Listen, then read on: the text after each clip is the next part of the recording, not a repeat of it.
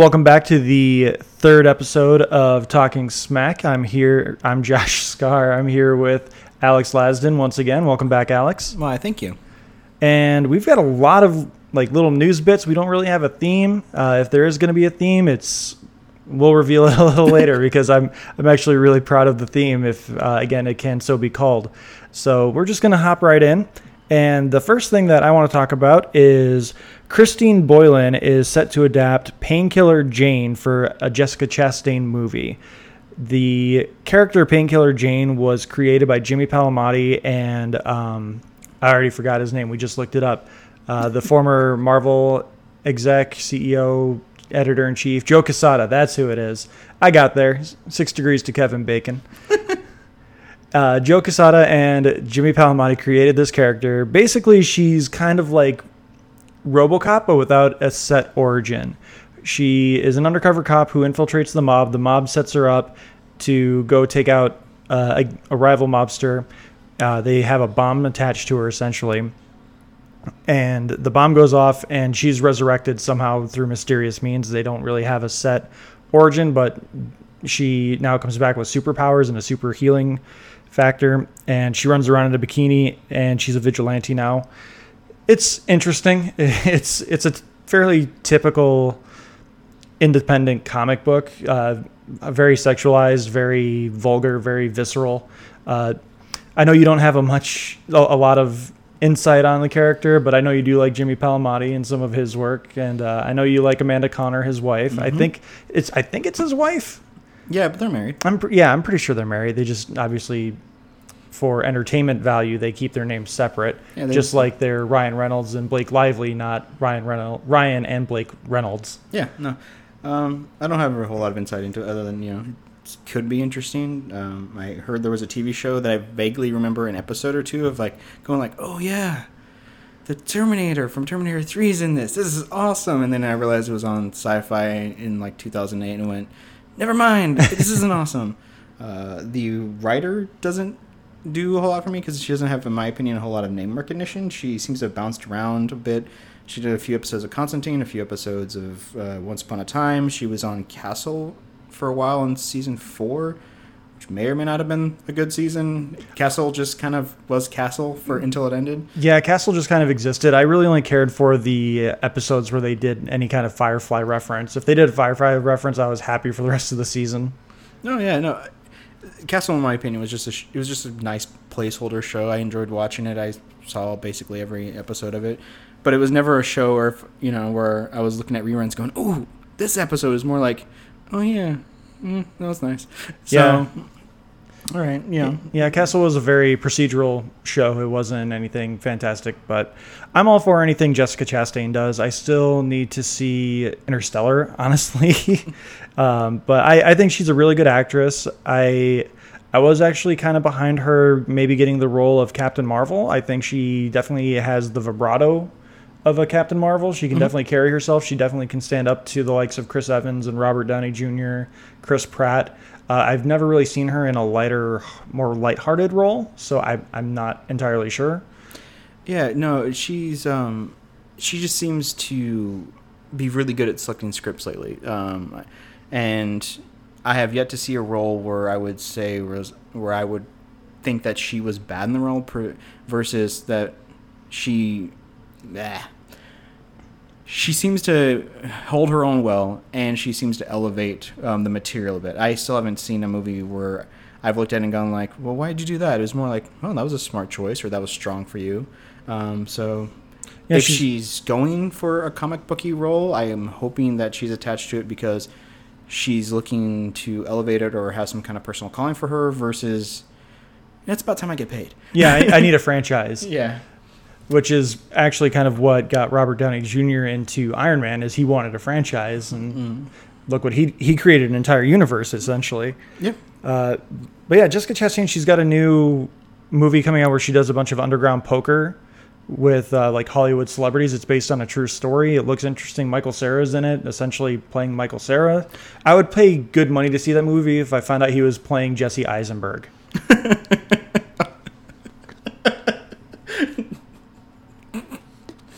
Okay, sorry, that was actually funny. Uh, I mean, I'm not thinking of it. it gets stupider and better the longer I think about that. I, I, heard the I heard the, the I saw the trailer. In all honesty, I heard the CinemaSins guys talking about it on their Sincast, and I was just hoping one of them would say that because they're just like, "Oh yeah, I'm all for Michael Cera in this." And I'm just like, I really hope he plays Jesse Eisenberg. That would be amazing, because everyone gets them confused anyway. So uh, like maybe he's just Jesse E. I don't know, but that would be pretty great. Oh, sorry, I'm still. You're stuck still in, recovering. No, I'm still stuck on that. And then I realized that's a movie. Your movie you're talking about is uh, Molly's Game. It's, Yes. uh, it's Aaron Sorkin, right? He's directing. Yeah, yeah, yeah, yeah. Okay, okay, yeah. No, Everyone loves Aaron Sorkin. Well, sometimes. Yeah. so uh, anyway, the main reason we're talking about Painkiller Jane is because it leads to a nice segue of um, Jimmy Palmiotti helped create Painkiller Jane. He is now currently writing with Amanda Conner, the aforementioned Amanda, Amanda Conner, uh, Harley Quinn, who recently celebrated her 25th birthday. Which obviously she's a made up character, so she's not really celebrating 25 years. It's more fans are celebrating 25 years of Harley. I spent actually last night watching The Adventures of Batman and Robin, otherwise known as season four of Batman the Animated Series.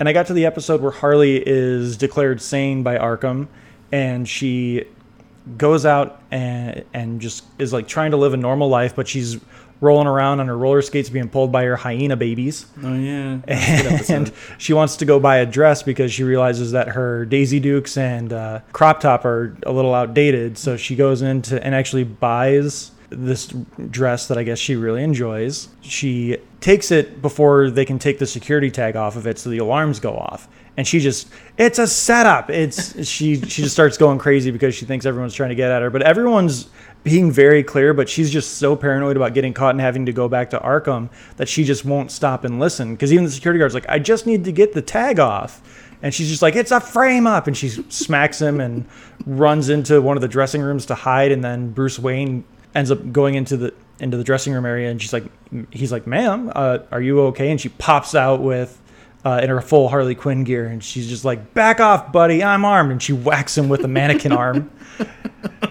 It's it's just great, and it's it's classic. Oh, who's the voice actor? Arlene Arlene Sorkin is Yep. that her name? Yeah, Arlene Sorkin. So, so many Sorkins all of a sudden.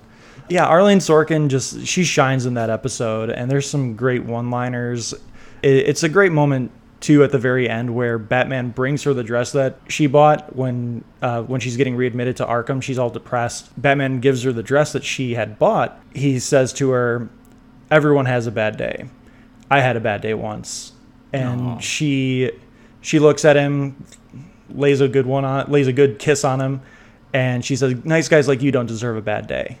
And then she realizes that the kiss was actually pretty good, so she lays a big one on him, and that's kind of how the episode ends. Uh, but it's a it's a great little episode. I forget the name of it, but it's in season four of Batman.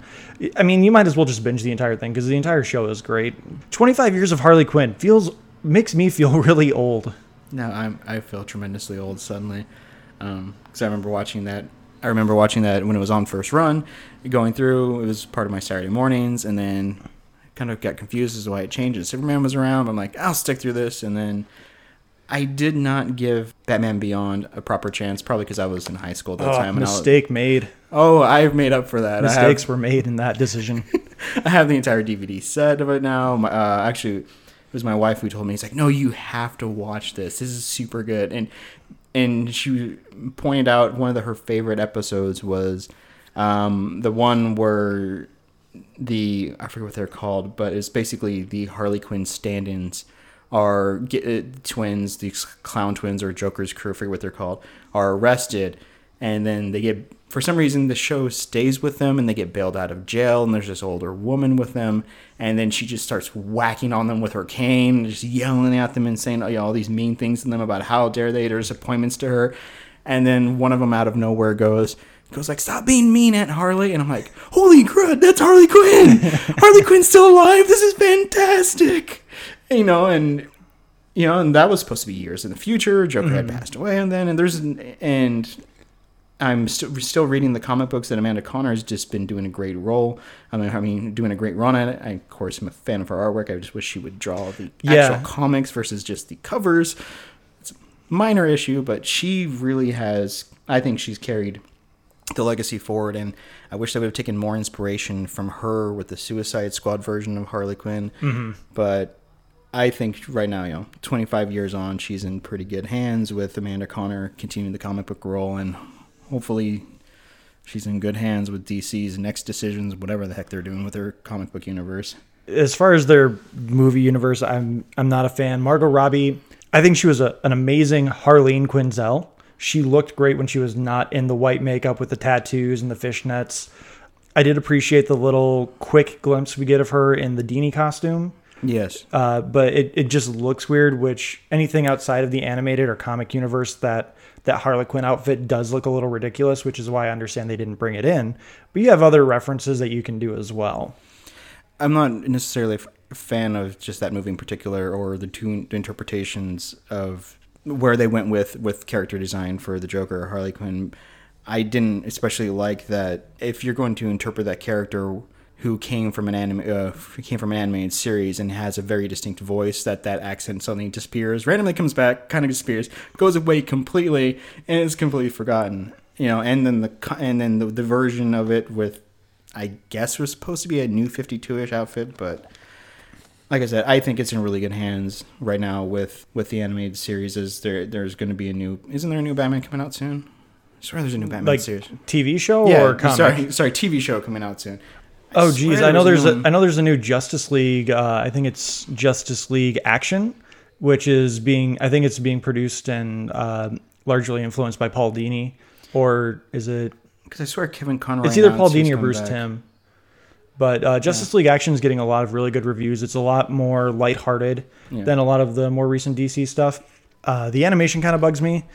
I haven't really given it a fair shake if she's involved with that, but there's always some Batman thing in the works at DC. Yeah, I just I swear I remember Kevin Conroy saying that he was coming back to voice Batman as something. I'm, Oh yeah, he's in. Yeah, he's the Batman in Justice League Action. Oh, okay. I just assume, whenever I hear Kevin Conroy announce, "Oh, I'm back as Batman," I immediately lump everybody in. like, oh, good, Mark's back, uh, Harley's back, Tara Strong's gonna voice her. It's gonna be fantastic. We're in good hands. We're in good hands. You know. Harley's had a lot of different interpretations. Uh, the comic book run right now is a lot of fun. I do tend to get a little distracted and annoyed when they put her, not necessarily because they put her in a bikini, but because they've given her the bleach skin treatment, Yeah, which is part of what they did in Suicide Squad, where they gave her the new 52 origin, where the Joker dumps her in the vat. And I personally just, I don't like that origin just because Joker wouldn't want anyone to be like him. I get in the movie he was basically trying to kill her. Yeah. I don't necessarily remember if that was the case in the new 52 origin. I just it, it bothers me. I- She doesn't need to be bleached white. I get that it's to make her stand out more instead of just being a Caucasian blonde woman. yeah, uh, but her blonde hair is still there, which I find weird. Yeah. Well, the blonde hair looks better than the black and red that they had started off with. I mean, that's one good thing that the movie came out with is they gave her the the blonde hair with the pigtail tips. Yeah. Uh, other than which, I mean, they kind of stole from the Arkham games anyway. Amanda Conner's run has been really solid. I haven't really come across anything that I've particularly hated. They've she's has a she has a very good um, interpretation of keeping the character just slightly insane while also whimsical. But then there's really great moments of sincerity. I really love what she does with that, uh, what she has done with that crew, uh, her Coney Island crew of people she's built up around herself, giving her her own life. I really, really love her relationship with Poison Ivy. That they overtly, you know, suggest that they're together, but then they also have this fascination with angering each other and breaking breaking apart. And then, of course, the Joker appears now and then to do his mayhem. So, you know, I'm just really a fan of really the, of the comic books at this time, and hopefully that uh, trend continues. As far as I know, Amanda Conner hasn't announced an end run for herself, so I don't think DC's going to let either Amanda Conner or Jimmy Palmiotti out of that contract until the book starts slowing down. Uh, but yeah, I mean, there's like you said, there's a lot of sincerity and heart, and it does ring true to some of the Batman the animated series stuff, like what I I was talking about with the episode that I had just watched last night. Probably one of the the more funny moments that just made me giggle and roll my eyes very early on in the the new fi- the new 52 run, which has bled over into the Rebirth run. Ivy shows up for the first time in Harley's new apartment. Uh, I think she's living in Queens now. She's somewhere in New York. She Yeah. she she got a, a loft or she's in charge of an apartment building for some reason, and she for whatever reason she has this rotting dead beaver as a Yeah. as a sidekick now, and it talks to her. and it's Yeah. basically her subconscious just kind of projecting onto her, and it's it's just trying to get her to do smart things occasionally. And she's it talks it says you know "Yeah, you're you know I'm the only one that can hear you right? And you know you're the only one that can hear me. And she's just shut up. And then ivy shows up out of nowhere and she get jumps on her gives her a big hug and harley just blurts out you want to see my beaver? And ivy's just like yeah. And then she throws this rotting beaver in her face and she, oh that's what you meant. It's it's not necessarily nuance No. it's fun and I, I don't mind that kind of humor. It's it's something that i talked about last week and it's something that we'll get into uh, further on down the line when i need a filler episode but dc really really just loves their sex. No. And it sometimes it bothers me when it's when it's too overt but that one made me chuckle so i can't be too mad about that but again uh, harley's 25 that's crazy she made her debut in batman the animated series she was supposed to be a one-off character and then they just loved her so much and she was actually inspired by uh, arlene sorkin on was it days of our lives I believe it's Days of Our Lives, yeah. it's a soap opera. They're all the same essentially. Some have vampires, some don't.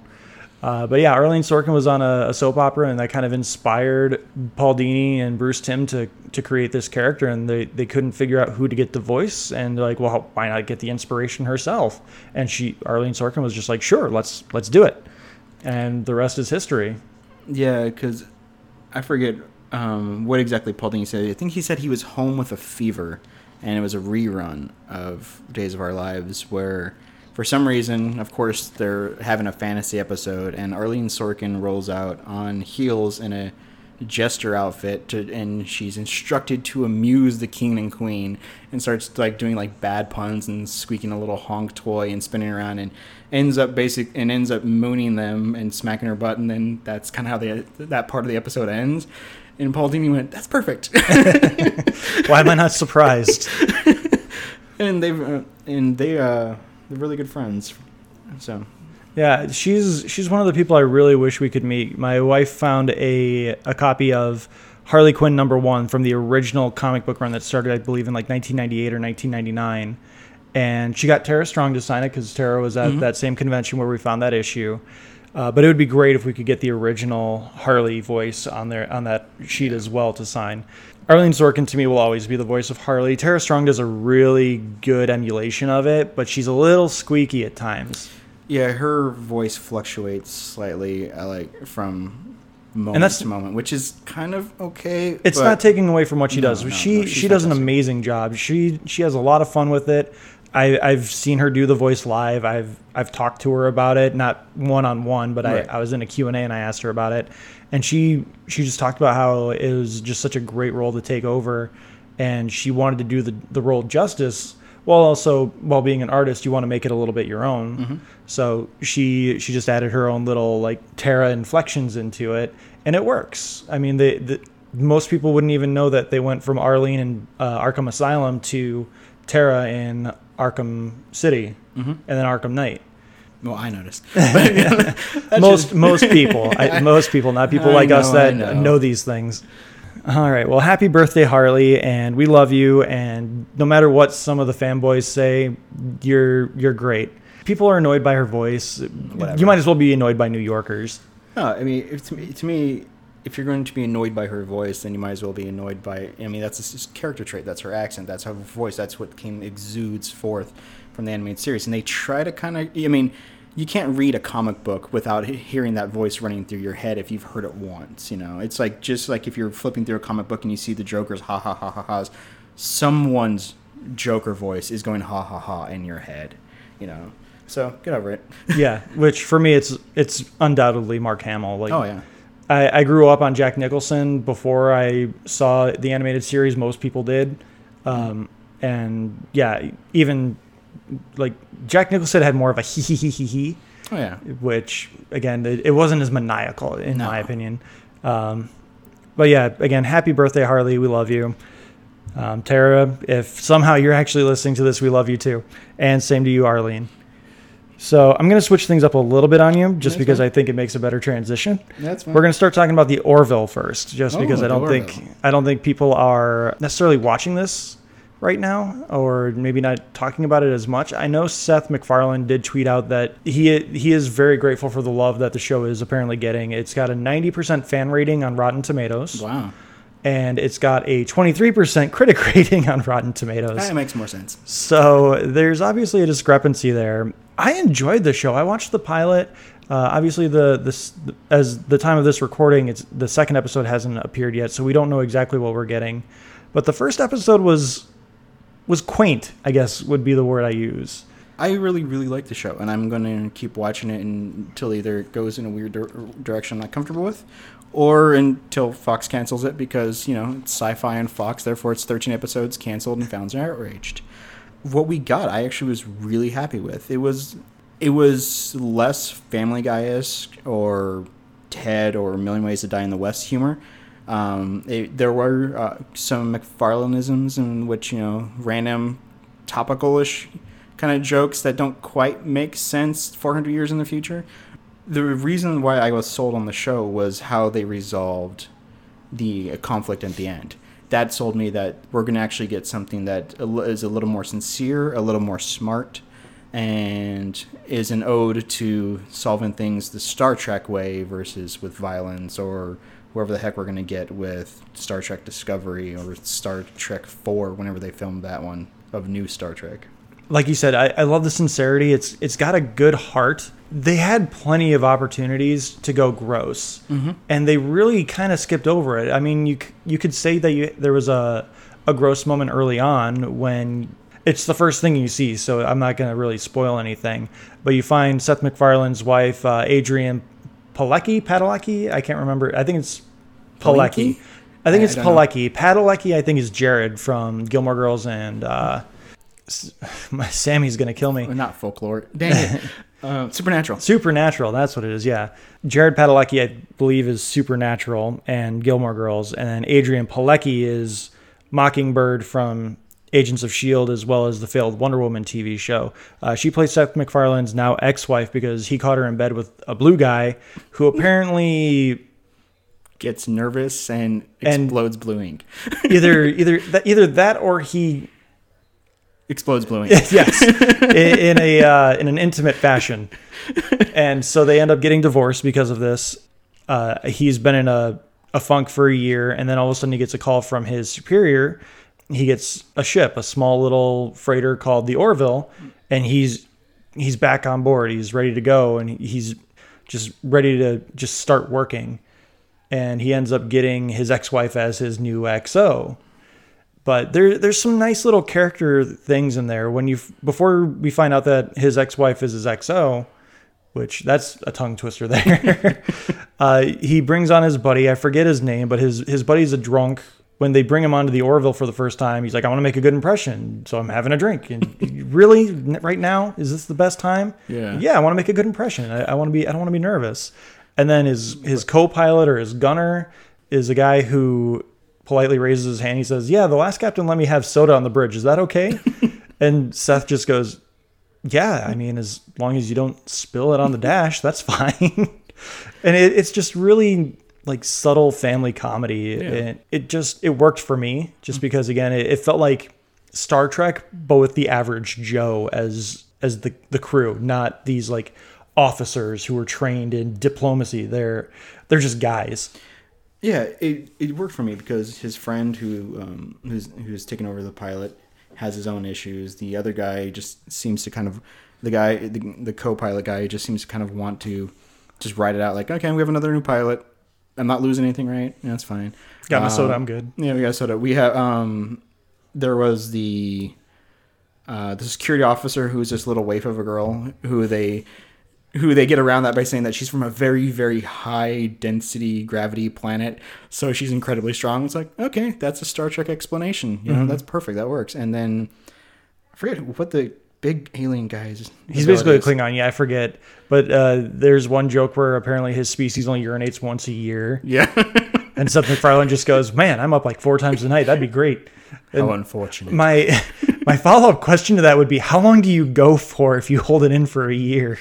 I feel like that would have been a good question to ask. That's actually a good question. You're like, do they just go for an entire day? They just need a day off so they can empty their their bladder. That's weird And then we find out uh, uh, through the trailer at the end of the episode for the upcoming season that apparently they lay eggs as well, Oh, or his species lays eggs. So, and Seth MacFarlane, uh, for a space captain, he doesn't know a lot about the species on his crew. You guys lay eggs, so it, it's it's interesting, and I, I'm definitely willing to give it a, a shot and see where it goes. Yeah, definitely. I want to see where this goes because uh, space is a passion project for Seth MacFarlane. He was the one who helped bring back the Cosmos specials that ran a few years back. He actually was in uh, one or two episodes of Star Trek Enterprise because he was just such a fan of the show and he somehow talked his way onto it. He was in an episode of Gilmore Girls too. So Was he? Yeah. Huh. Uh, Lorelai's graduation from community college. He plays one of the guys that's just constantly bashing on the rich people that decided to show up, who are Lorelai's parents. Okay, I'm gonna actually have to watch that episode. and so he, uh, he, I read an interview about why he wanted this show, and he said that right now we have so much dystopian fare, and and there just seems to be so much of an intrigue and being upset about the future that he wants to be, have something that's fun about the future and brings a bit of liveliness to it. About hey, we're gonna we're gonna eventually end up in the right direction. So I'm hoping we can we can continue that with this show. Let's just, as long as he's able to rein himself in a little bit. Yeah, I, I don't want it to dive into the Family Guy humor. Like you can have a, a crude joke here and there. I appreciated the moment where he's running to uh, his his room essentially or his office because he just found out that his ex-wife is going to be his new XO, and he ends up like running through this sludge person Oh yeah. and he, he like divides the guy into like three parts because two legs and one thing equals three slices. And he just like slows down. He's like hey whoa man you you okay? And the guy's like slowly re-solidifying. He's like yeah i'm cool. It's fine. All right cool. Thanks. And is is just is nice to not have something because i mean you could have easily had a, a poop joke there or something where he steps in and he's like oh man. Eh, you know. Yeah, or just show like a random stand like, oh, he'll reveal to himself or something like Yeah. that. No, he actually seems to be caring about his job and where they're going, and doesn't want his personal life necessarily to interfere, other than you know a lot of random slights during the course of the show. yeah. I really appreciate like you said again the the sincerity of it. It has a little bit of heart. Uh, there there's some cliches and again it's not doing anything new but it's different enough from other things that are on tv right now. And again it's going to draw comparisons to whatever happens with star trek discovery who has uh, i don't know if they extended their not allowing someone to open up a review embargo that's oh, they, the word they put their review. yeah, they embargo. they, Yeah. they have the review embargo that cannot reviews cannot be posted until the day the show airs or the sh- the day the show releases, Yep. which is usually not a good thing when a studio is this loud about it. Usually they'll just be like, "Hey, this is the embargo date." Like Star Wars does it. Mm-hmm. I think I think Star Wars did it. No, they didn't do that actually. I think they had a, they allowed a few re- to be released early. I, I forget exactly, but I'm pretty sure Star Wars did not have an embargo. I think it was allowed to open up a couple days early, hmm. but they probably saw most of the reviews were pretty glowing, so they they were like, "Oh yeah, go ahead. We'll just get a little bit more money this way." Yeah, the embargo thing for Star Trek Discovery is weird. I haven't been a fan necessarily of a lot of the artwork. I mean, not artwork. A lot of the previews and a lot of the posts of the photography. It looks a little kind of weird. And I'm not a f necessarily a fan of them claiming they're within strict continuity of the original series, you know, Next Generation timeline, but everything looks like it's from the new Trek timeline. But they claim that oh, since we're ten years in the past, we're perfectly fine. Um, so I don't. know.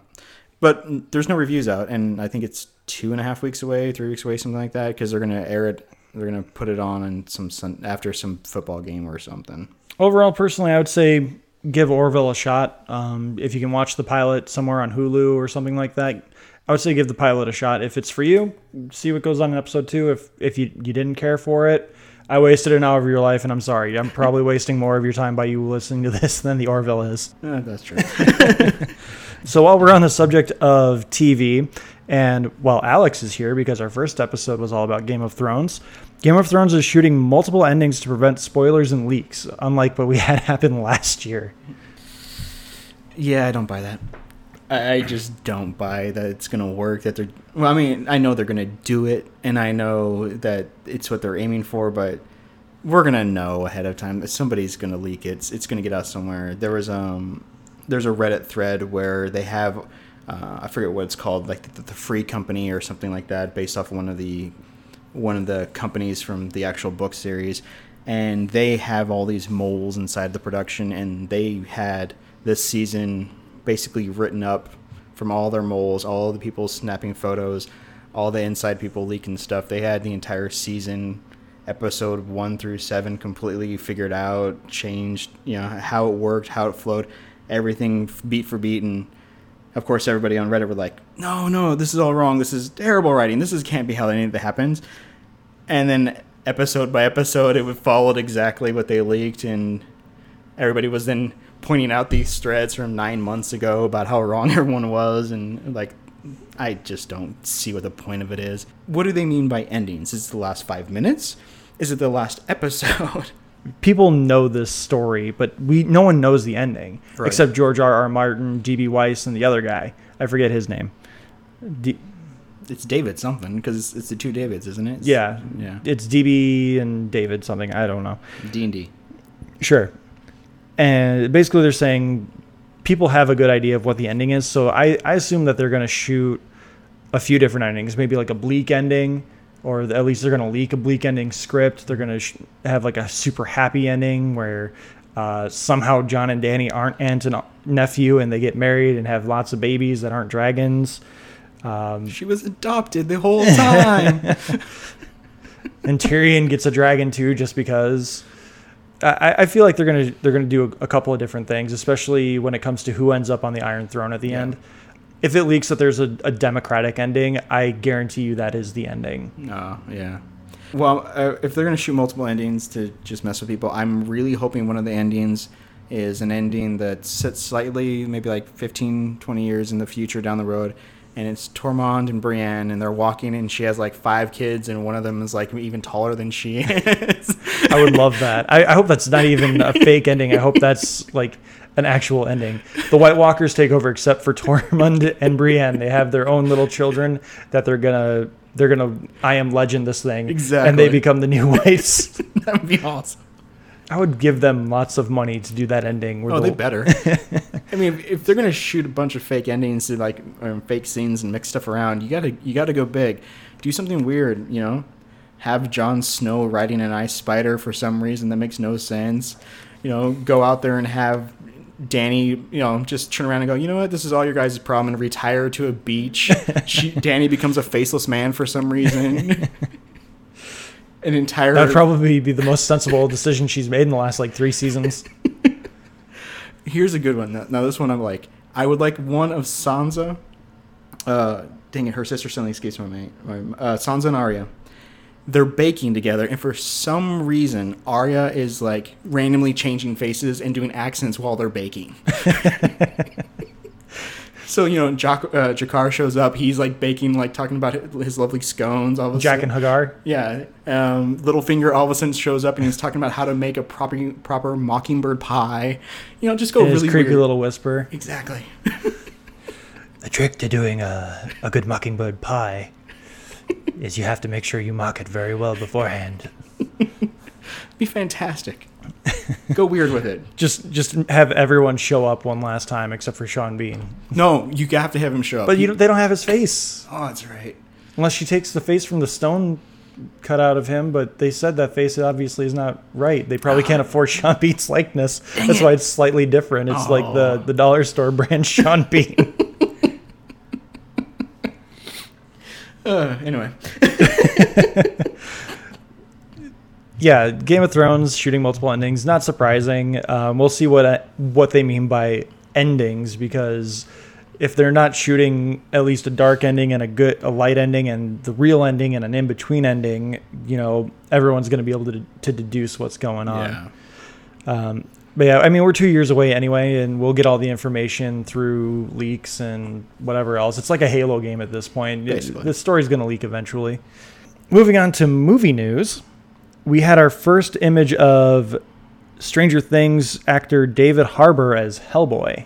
It's a great Ron Perlman cosplay. It looks fantastic, I gotta say. Um, Ron Perlman is looking amazing for his age. Uh, I know he said he didn't want to come back, but he has come back, and it looks great. I'm glad, glad we're getting this. Um, I know Del Toro said he was busy, but apparently he's shooting it. I mean, the the only real difference I can tell is they let let his hair down and they changed the look of the gauntlet. Like it looks a little more uh, straight edged, like a just a regular cylinder hunk of brick. It look, yeah, it, It looks like, it almost looks metallic. Like it, it almost looks like uh, a gauntlet of Yeah. metal instead of like a brick or brimstone or whatever it's supposed to be. that uh that secondary picture that um that David Harbour and um, released and then quickly got deleted, the one with the black and white one, Mhm. the trench coat. I think that looks a lot better than just the still release of him, you know, being red against a red backdrop, which I looked at it and went, With like a hard black outline on him. yeah, it Looks like, like, a Fairly Odd Parents character. I was like, okay, that, that that looks like I expected it to. That doesn't excite me. I honestly thought it was uh, Ron Perlman. You, I think you shared that with me, and uh, I was just like, okay, is this like un, is this concept art of Ron Perlman? I don't know what this is. But the uh, the black and white one with him in the trench coat looks, I think, It looks a lot better, and you can looks you get a better. view of the gauntlet as well, or the, the his right hand. Uh, It's not a gauntlet; it's his actual hand. Uh, the only thing that didn't excite me about that was I believe they also released the um, they released the release date, or sorry, they announced the release date, which I believe is January eleventh, twenty nineteen. January is traditionally a dumping ground of bad movies. It's the underworld time slot. That's true. gonna gonna bank it on that underworld crowd. Uh, yeah, that's right. I mean, I think I think Hellboy two released in February. I want to say of 2008 or nine. I'd have to 2008. double check that, but I'm pretty sure that was an early year release too. I just still don't like the January release date because that's traditionally a, a get rid of it thing. I mean, yeah, I know um, Underworld and Resident Evil can make some money in that in that release date, but that doesn't necessarily inspire me that they're actually trying to put a good product out. As so much as that they're like, well, people should be tired of seeing some movie by now. It was July 11th, 2008. So I was way off. I just remember that was that's actually the only Hellboy movie I've seen in its entirety. It's a good one. I wasn't overly impressed. Uh, How dare you? I, I don't know. Hellboy doesn't do anything for me. I, I I would actually pay good money to see an Abe Sapien movie. That would be a good movie. I, I, I liked the character of Abe Sapien, Oh. and um, wasn't he played by? Um, uh, Doug Jones, isn't it? yeah, Yeah. yeah, yeah. I, I, I liked the character a lot. I, I cared more for him than I did Hellboy. I mean, I guess I know Hellboy is supposed to be literally a hothead, Right. and uh, I just I just didn't care. Uh, the concept of the Golden Army seemed kind of cliched to me even back then. Um, I'm not a fan of Selma Blair. I I didn't get it. And then the, you had the whole cliche of her being pregnant. Spoiler alert for a 10 year old movie. Uh, it, it was fine. It was it had moments where I laughed, but again the and they didn't even try to hide the, the pregnancy thing outside of her trying to quote unquote find a good time to tell Yeah. Hellboy, and it just I don't know, it, it didn't really work for me overall. Well, if you want to see a good Abe Sapien movie, may I suggest The Shape of Water? I, I am very excited for that. And apparently, it's getting some Oscar buzz too. Uh, they just released a Red Band trailer that we shared on our Facebook page. Which nice plug there. Be sure to find us on Facebook. Uh, the the Red Band trailer wasn't overtly Red Band. I think it was just a, kind of a way to let people know, hey, this is going to be an R-rated movie, and Guillermo del Toro shines in R-rated movies. Yeah, uh, the Red Band trailer, from what I remember seeing of it, I think there was maybe a little blood when um, Michael Sheen was beating a guy, and the um, the lead actress who is deaf, she started spelling out a bad word. Yeah, she think- signs out asshole a couple of times, and then I think they drop one f bomb. Well, she started to write it. And, Oh, did on the screen, and then uh, Michael Sheen was like screaming, like, "What is she spelling?" Michael And- Shannon. Oh my gosh, you're right. It's Michael Shannon. Sorry, Michael. He's Zod. Michael Shannon was like screaming, like, "What? You know? What is she saying? What is she writing to me?" And her friend goes, "Thank you." After you'd seen the first three letters on the screen coming up, uh, so it looks very interesting. Um, Doug Jones is again providing the uh, talents of the Fishman, and I am intrigued to see what this is going to be like. I will only go see the creature of the Black Lagoon if Doug Jones is the creature at this point. he seems to be typecast as the Fishman anyway. So even if the Dark Universe is not dead for some reason, that's that's who I want as the the creature. I mean, we have to keep him employed somehow. And going getting back to Hellboy, I mean the the costume can only look so many different ways. It's like Captain America or Iron Man. It's still gonna look like the previous costumes. I mean, they tried to make Superman's costume look different by dulling the blue and getting rid of the red underwear, but I mean, it, it's still Superman. Yeah, there's not a whole lot you can do with it. It's a it's a guy with a trench coat who walks around bare chested, who kind of has shaved down horns and an arm. I mean, the non ridiculous way to make it is basically the standard way that they're doing it. So we'll just see if it brings something different, which is they're promising us it's going to be R rated, they're promising us it's going to be darker, that it's going to be more straight for the comics. All right, cool. Let's go with it. Like I said, I'm I'm not a huge Hellboy fan. I I just didn't, I don't get the appeal to it. Yeah, we'll see. We'll see what the trailers look like, and maybe they can do for January what Hell or what Hellboy, what Deadpool did for February. So we'll we'll see. 2019 is a year and a half away, so Yep. they got time. In other movie news, Drew Goddard of Cabin in the Woods fame, and he also dir- not directed. That was Ridley Scott. He wrote the screenplay for The Martian. Uh, Drew Goddard is set to direct the X Force movie, which, for those of you that don't know what the X Force is, they are basically the Black Ops of the X Men. They take on the missions that require people to get a little bloody and get a people a little dead. And uh, I believe they have already confirmed that Deadpool will be a part of this team. Yeah, Deadpool will be part of it. Uh, my my big question is who else will be part of the team? Are they building up Deadpool two to build up to X Force? So is Domino going to be in it? Um, are they going to bring back Morena Baccarin because her character is supposed to eventually become a mutant as well? Yeah, I believe she's supposed to become copycat, Yeah, um, which I'm hoping that they actually keep the, that progression. I mean, uh, there's a very natural way to explain how she gets powers. It's the same way he did. He was stuffed in an air tank. She was stuffed in an air tank. Uh, she was put in a very high stress situation. He was put in a high stress situation. So it'd be really fun to have her um, be back as copycat and continue in that universe. Um, that was one of the high points, in my opinion, of the Del- of the Deadpool movie was she and Ryan Reynolds had a very strong, natural, functioning relationship. Dysfunctional, but a good relationship with the two of them. Drew Goddard, kind of waiting to see if he can impress me. I did like The Martian, but I'm not sure if that was just Matt Damon and Ridley Scott. I like Cabin in the Woods, but was that Joss Whedon. yeah, it was. Thank you. Was that Josh Whedon? Uh, he was supposed to be doing the first season of Daredevil, but I believe they removed him after a few episodes. yeah. I think Um, yeah. I forget why he he came off the project, but yeah, either he was removed or he left for reasons. Uh, he did. He has recently um, done The Good Place. I believe he directed the first episode or two, which I think that's an underwatched TV show and really like it. Yeah, So- uh, Erica and I watched the pilot not too long ago. It was fine. It was fun. I want to watch more just to see what develops because it seemed very straightforward in the first couple of episodes. Um, I will say it's going to be a hard show to like um, to watch for some reason if you find it in syndication because it really is a continuity of episode to episode building the story, which I actually really liked. Um, and there there was a great, lovely spin on it that they're ruining in the promos for season two that happened at the end of season one. I'm still a fan of it, and hopefully Drew Goddard can do well with his show with the With the movie. with the movie. Dang it. Sorry, I'm like thinking like, okay, he's done this TV show, he's done this TV show, he's done this TV show. He kind of did that. Oh, You got too many about- apps open. You're you're running a little slow, running out of RAM. Fox is doing okay with their X Men movies right now. A lot of people really liked Logan. I I felt Logan was a little overrated. I, I enjoyed the hell out of Deadpool, but it, it was a little color by numbers as well. I'm all for a team up movie of the R rated fashion with superheroes as long as they get a good roster and a good cast together for it.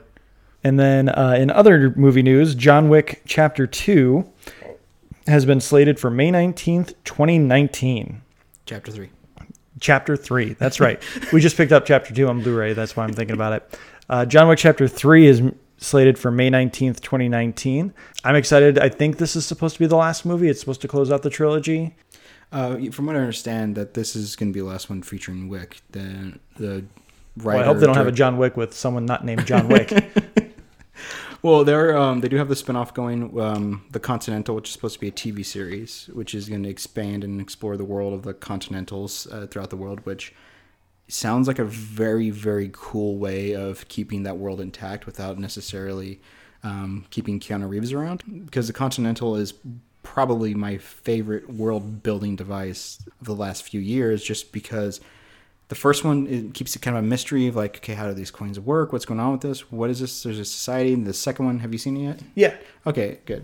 So the second one expands upon that that there's more than just one continental. Then there's the, what you can actually be buying with these coins, what you can secure with them, not necessarily how you earn them yet.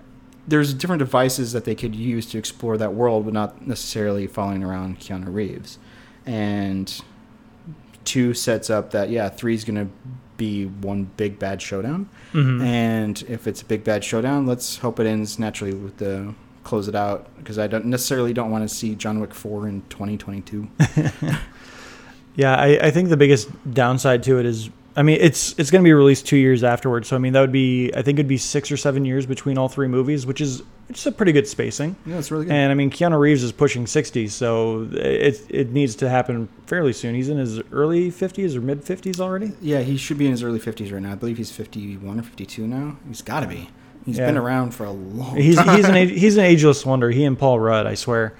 Um, but yeah, I'm I'm excited for the John Wick series. I like the world; it's fun. Um, my my biggest gripe against John Wick 2 is it felt like it was just a big setup for John Wick 3 after so long. Like the movie kind of ended at, by the end of the second act, and then the third act was pretty much just setting up this ending that bleeds into John Wick 3. I wasn't expecting it to end the way it did necessarily, but it does seem that, that once he has been betrayed and it's like, okay, I gotta fly somehow get back to New York and murder a bunch more people. And then he finally, you know, was like, okay, I gotta murder this one dude that they really did kind of. It really is upon second viewing obvious that they're like, okay, we need to have some loose thread here, and this is the perfect loose thread, in theory. um, And that's not taking away anything. The car chase scene in the very beginning of the movie is amazing. The chase, the the foot chase scene between uh, John Wick and Common's character is awesome. That that's some of the most like high tense hand to hand combat moments I've seen on screen in a while. Um, even Ruby Rose turns in an okay performance, which I mean, it's not hard to do when you have no lines. She's just signing.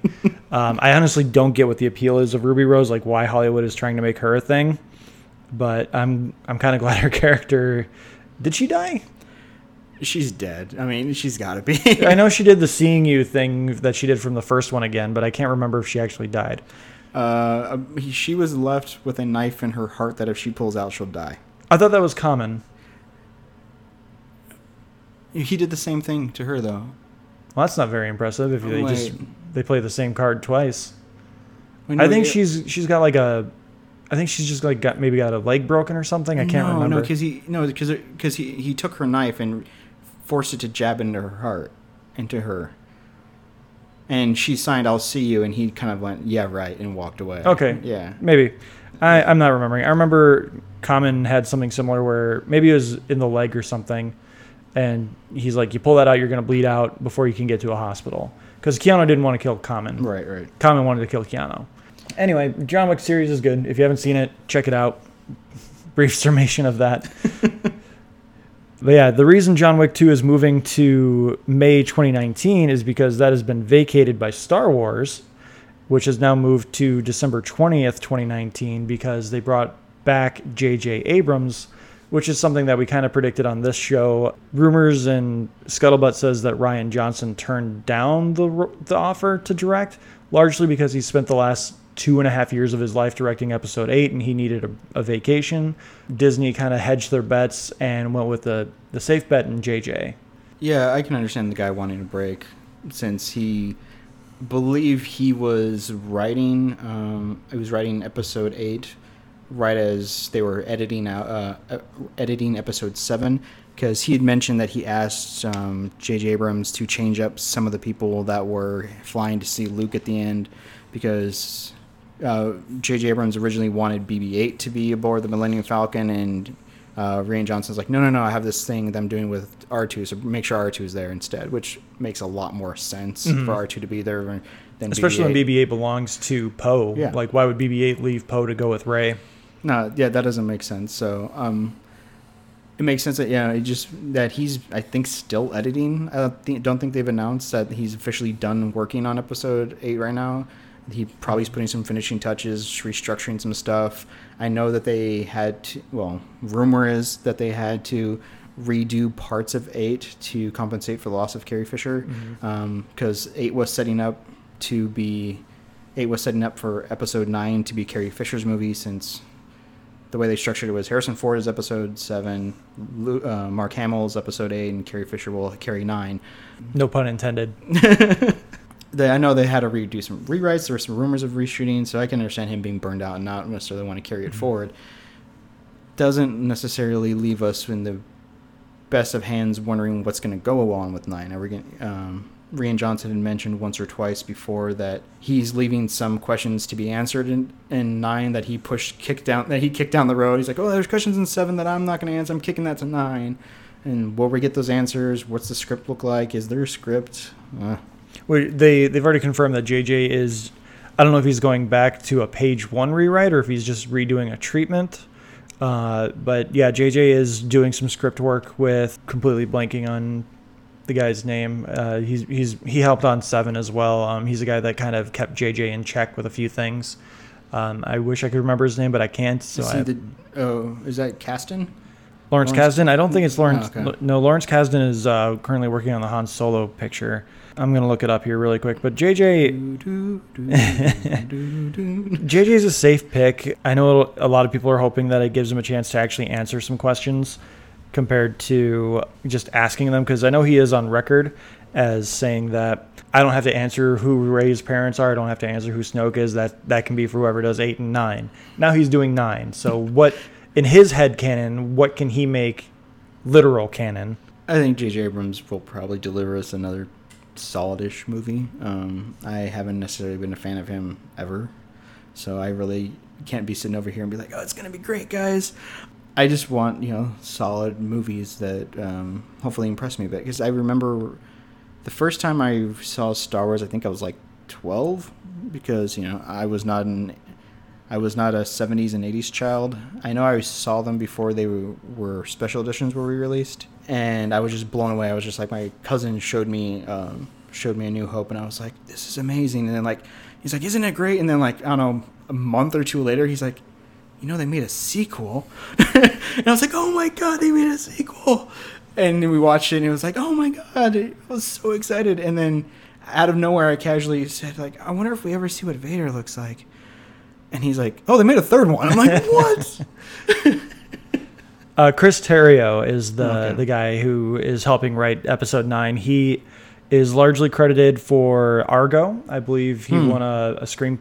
Did he win a screenplay Oscar for that? I don't remember. Argo won, yeah, did win screen, I believe. Okay, and then he also has a writer credit, unfortunately, for Batman v Superman and Justice League.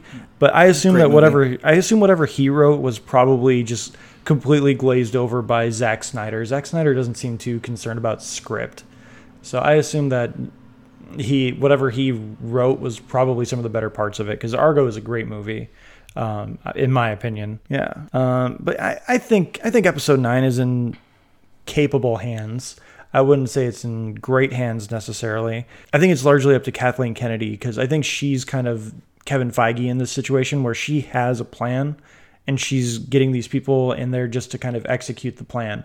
She'll greenlight the script, be like good enough, or that's great, kind of like what the rumors that we're getting with Rian Johnson, where everything seems to be just going smoothly outside of losing Carrie Fisher. Right. Uh, it, everything we're hearing. I mean, the guy was at Star Wars Celebration, visiting with fans at 3 a.m., like shaking hands individually and spending time with fans and just talking Star Wars.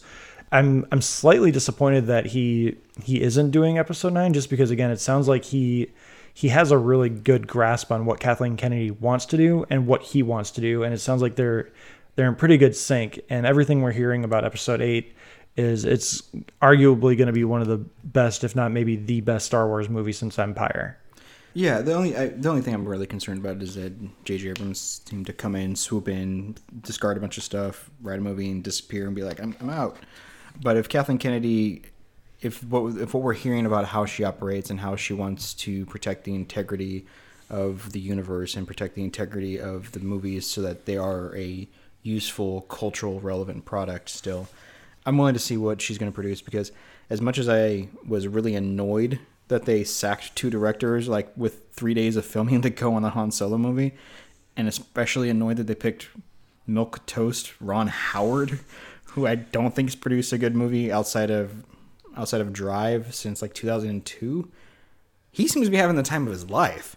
Uh, he's on Twitter every day, posting pictures about you know little teases of like, look what I shot today, guys. I, I feel like that's PR because usually, yeah. usually Star Wars sets are very closed off, and I think I think that's a lot of PR where they're just trying to you know here's a little hint as as to what we're doing, like because yeah. you know Lord and Miller would have been tweeting and doing all sorts of fun little uh, Instagram posts if if they had been given those kind of green lights.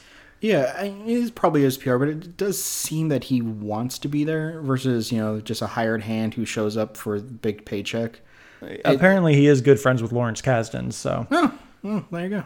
I'm willing to write it out. I mean, we have episode eight coming on uh, coming in December. Then we have the Han Solo movie, which has yet to be pushed back from May. Which I wouldn't be surprised if it does, because think they're still in reshoots.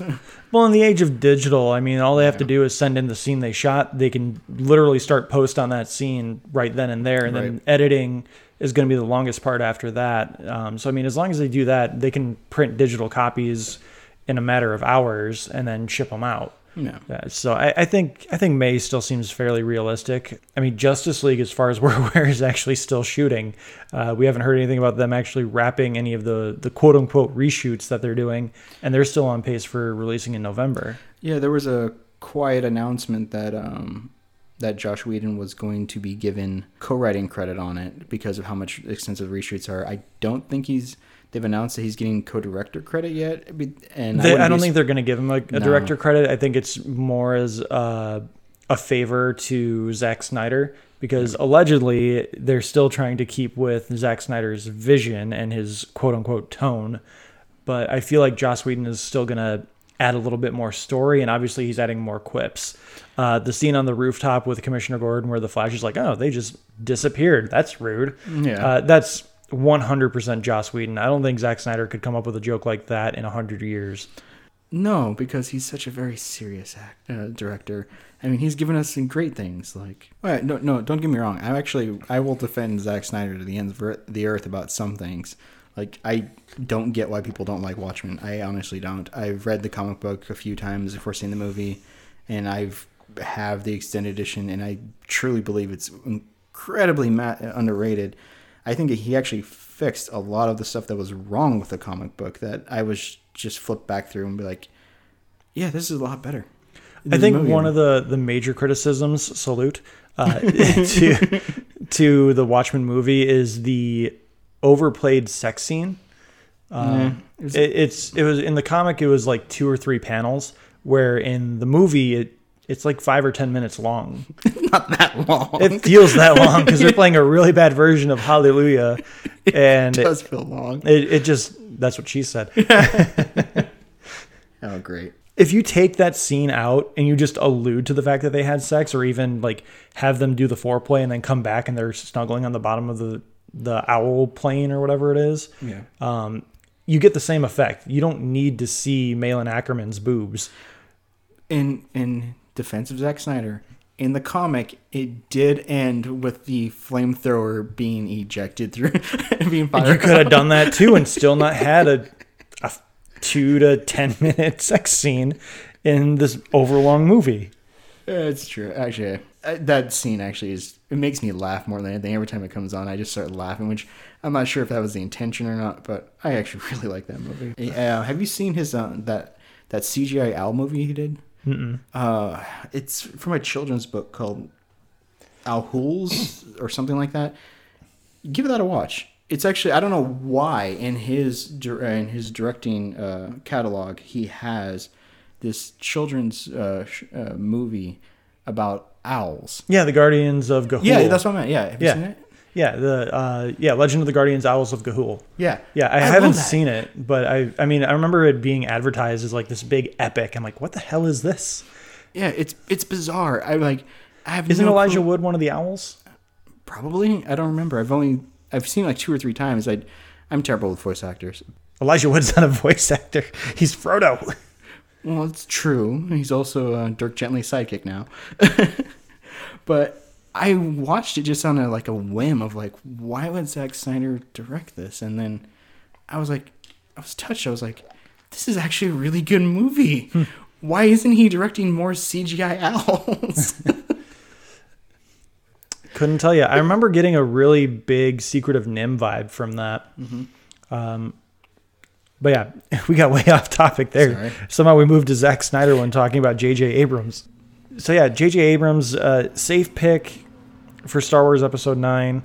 He'll have a chance in some people's minds. I know yours especially, where he'll have a chance to redeem himself for Episode Seven. I still maintain Episode Seven is a a good Star Wars movie. It's it's right there after Empire and A New Hope, and you can mix and match uh, Return of the Jedi, Force Awakens, and Revenge of the Sith. However you like. To me, they're all three ABC. They're not as good as the first first two, and obviously they're nowhere near as good. Or they're way better than uh, Phantom Menace and Attack of the Clones. uh, I do have a question about if we're going to rank the Star Wars movies. Do we count Clone Wars as a Star Wars movie? No, It was released in theaters, though. I don't care. All right. Okay, then I ha- then I can rank um, the Force Awakens above something.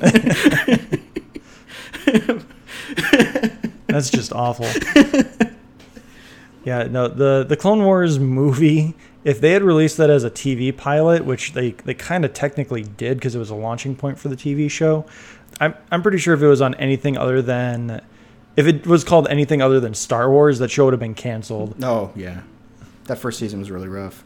Second season was really good. The voice acting was really rough too. Like they they tried way too hard to emulate just the the monotone of all the voice actors. Roger, Even in like roger. Ahsoka, who's supposed to be this like little little spitfire of a I forget what her species is.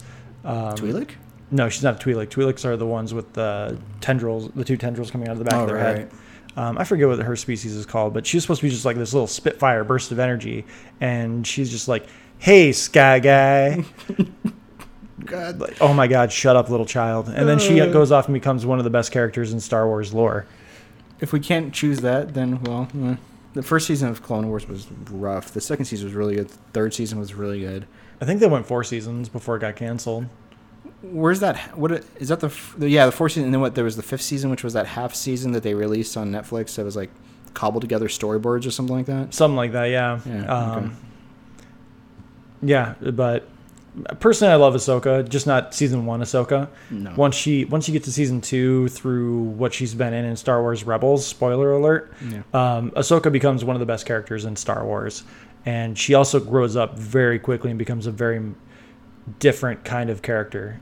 So, yeah, J.J. Abrams, okay choice, not not the best, not, but they they start filming in January, or they're supposed to start like pre-production in January. Right. So they they really couldn't branch out and try and steal uh, like Patty Jenkins. Personally, I was.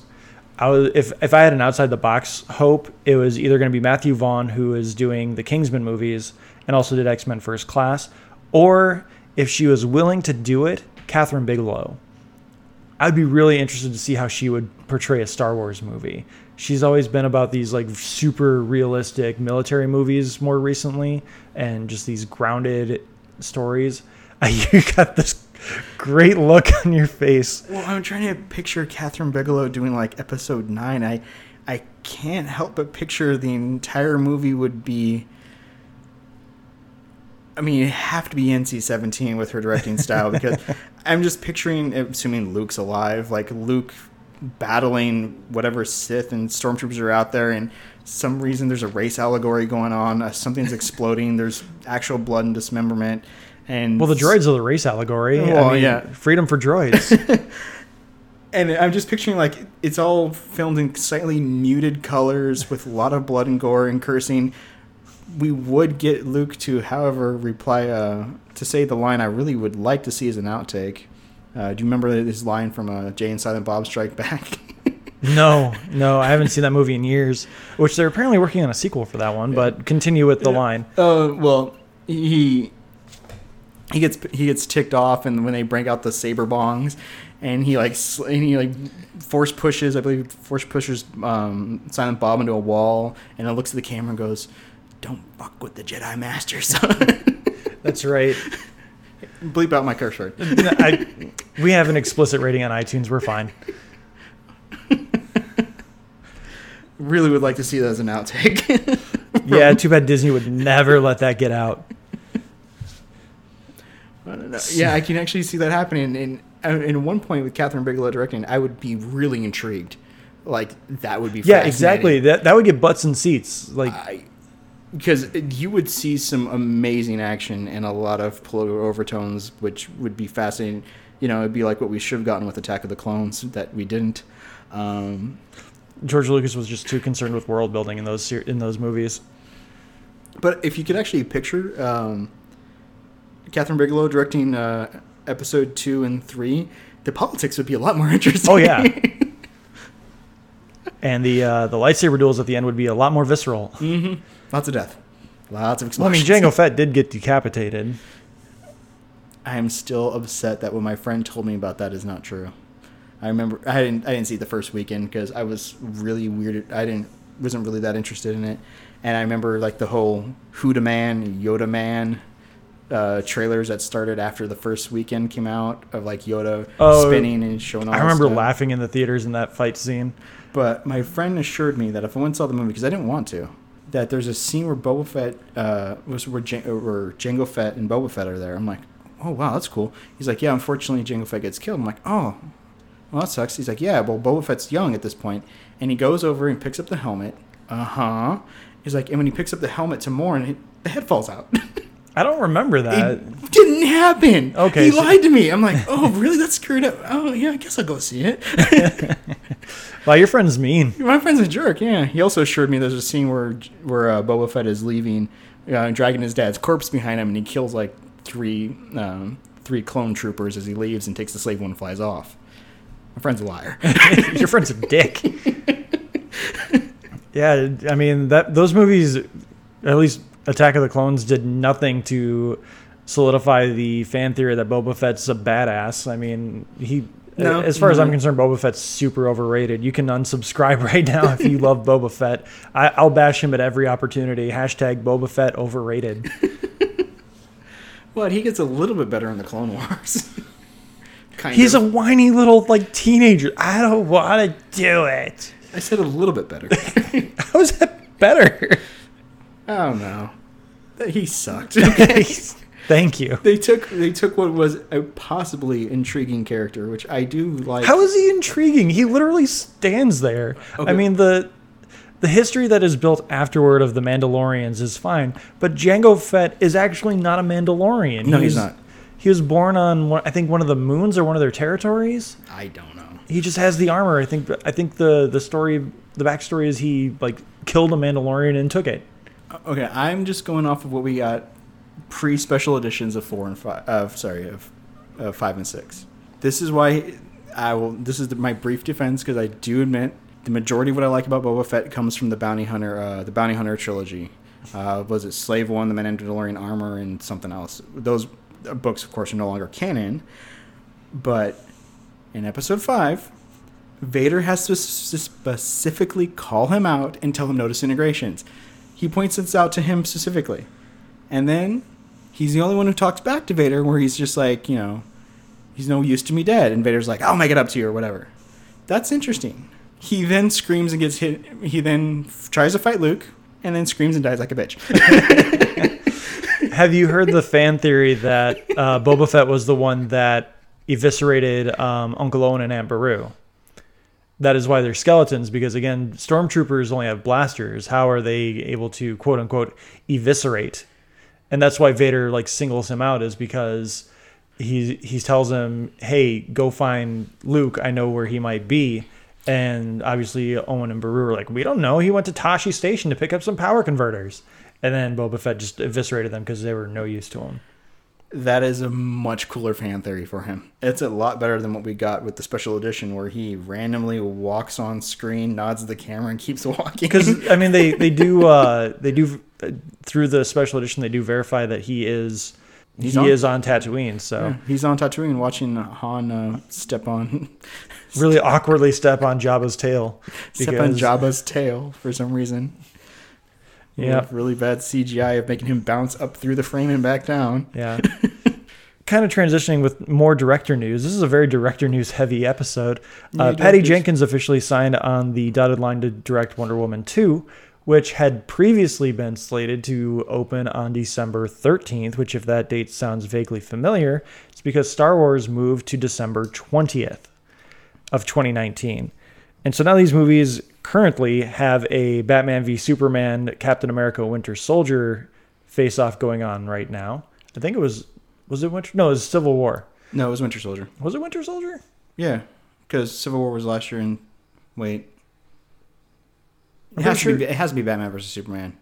It- Because Civil War one- was this year. No, One was Batman v Superman. Civil War was two, last year. Yeah, it was last year's Civil War and Batman v Superman is both face-off movies. So the face-off movies were facing Right, off right, against right. each other. Ah, there we go. There and we go. now we have Wonder Woman 2 going almost head to head with Star Wars and I I can I will bet good money if Vegas has a betting line, I will put whatever I have in my savings account, which isn't much, on Wonder Woman moving either to uh, March 2020 or May or April 2020.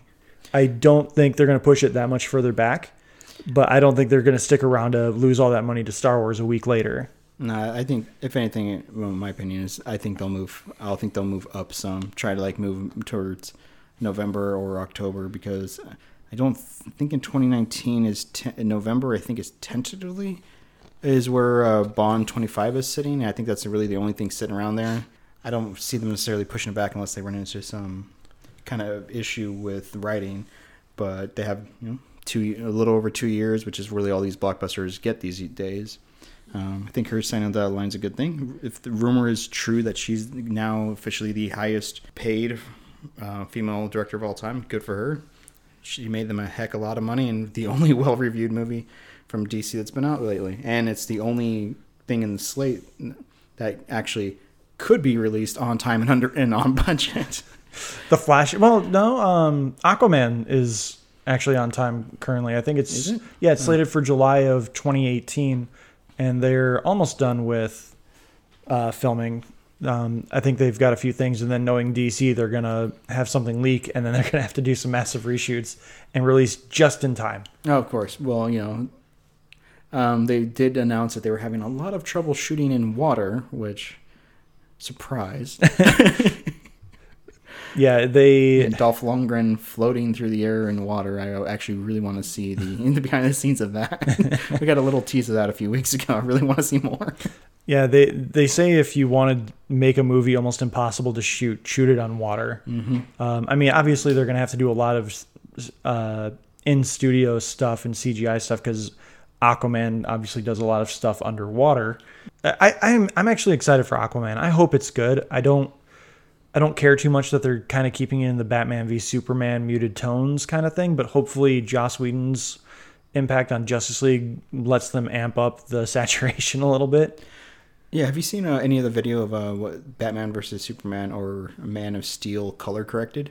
Yeah, I've seen those. Those Yeah. are those are good. Yeah, and what- you know, what shocks me about that, which which I love, is that the guy who is doing them, or girl who's doing them, he The person. yeah, the person who's doing them, uh, all they're doing is actually taking the color palette of the actual suits as they're displayed, like in museums or tours, or the behind the scenes photos before they're run through whatever filter that it, that it's The Snyder filter. yeah, before it's run through that, and it looks great.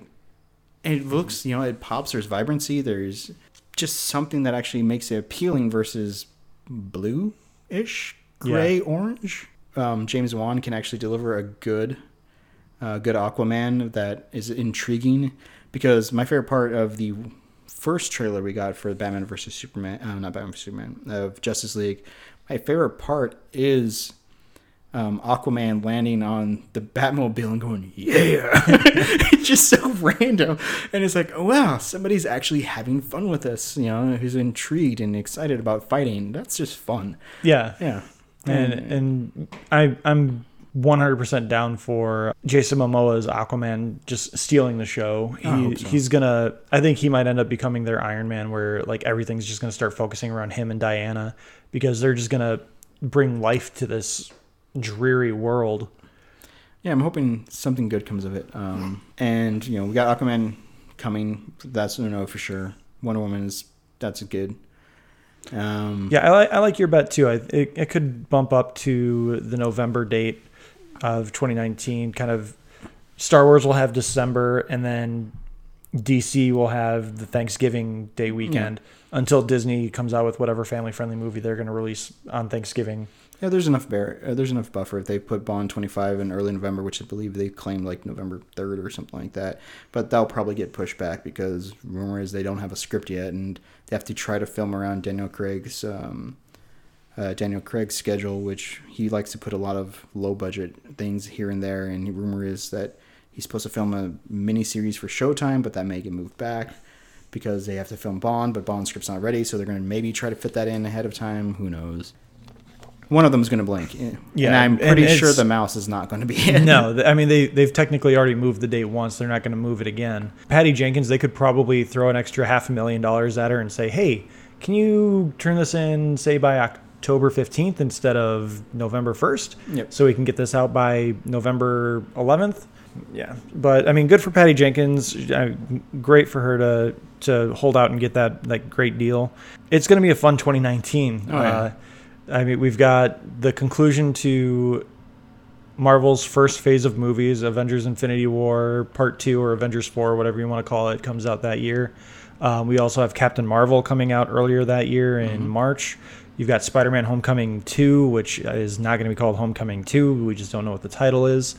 Uh, coming out in July of that year, which uh, that's supposed to take place moments after the end of Avengers 4. I think they said literally like 30 seconds. Yeah, which like. I mean, uh, what's her name in Marvel? She or not Marvel? It's Sony. She can. She just needs to shut up. Amy she- Pascal. Amy Pascal. That's right. She just needs to stop talking for like five minutes, and she's so excited that she actually has something good, and it's not even something she did. She just gets credit for it because she bartered that deal with Marvel. 2019 is going to be a fun year. Hopefully, it's not as disappointing as the summer of I think it was 2015 when Avengers 2 came out. Mm. That was a very disappointing summer. There was a lot of stuff that was supposed to come out that was supposed to be really good. Was that the Thor 2? Um, No, that was just before that. Or Thor 2 was just after the first Avengers. It was okay. Thor. It was Avengers, Iron Man 3, Thor 2, Captain America: Winter Soldier, I think, and then Guardians of the Galaxy closed out that year. Oh, okay.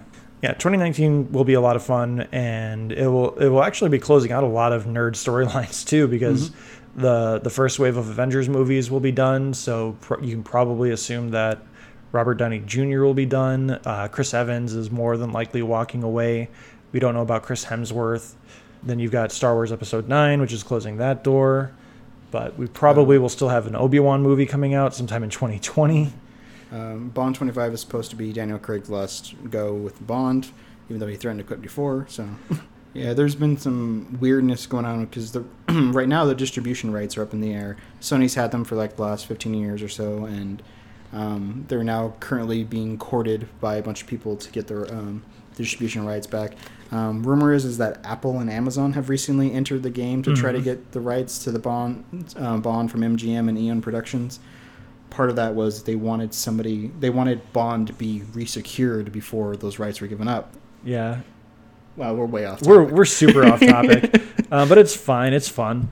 Patty Jenkins, Wonder Woman two, go get him, girl. yeah, she's awesome. And probably going to get the a Thanksgiving 2019 release date. Uh, I I think it still might get pushed back to 2020 just because I don't think Marvel has staked out anything in 2020 yet.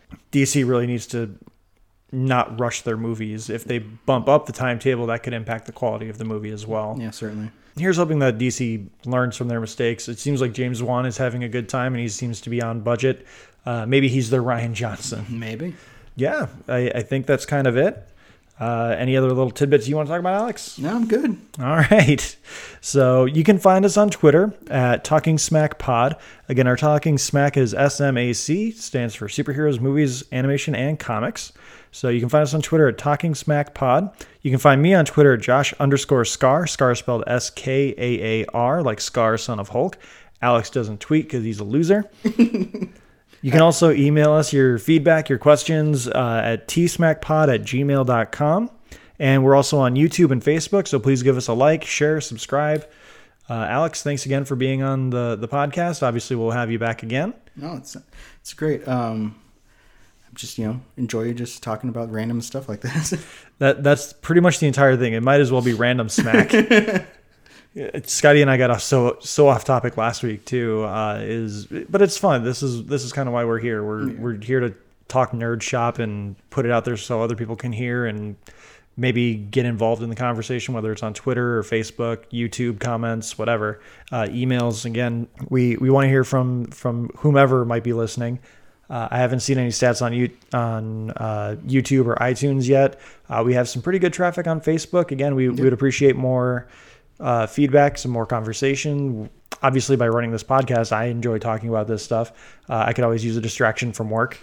So uh, yeah, we definitely appreciate anyone who's listening. Next week, we're I'm hoping to do a Kingsman review, but again, I I don't necessarily know if I'm going to have the time, but uh, whoever I do the podcast with will hopefully have seen Kingsman as well. Otherwise, it's going to be a very boring review and back and forth. so, Alex, again, thanks for being on here. Uh, everyone, again, thanks for listening. Please give us a like, share, subscribe. Oh, um, I know you're about to go to theme music. Is this the piano concerto cover or is this the violin quartet cover? Oh, it's the dubstep. Oh, it's the dubstep. Specifically uh, requested by Scotty. Oh, that's fantastic. Yeah, so yeah, so cue it. that dubstep theme music.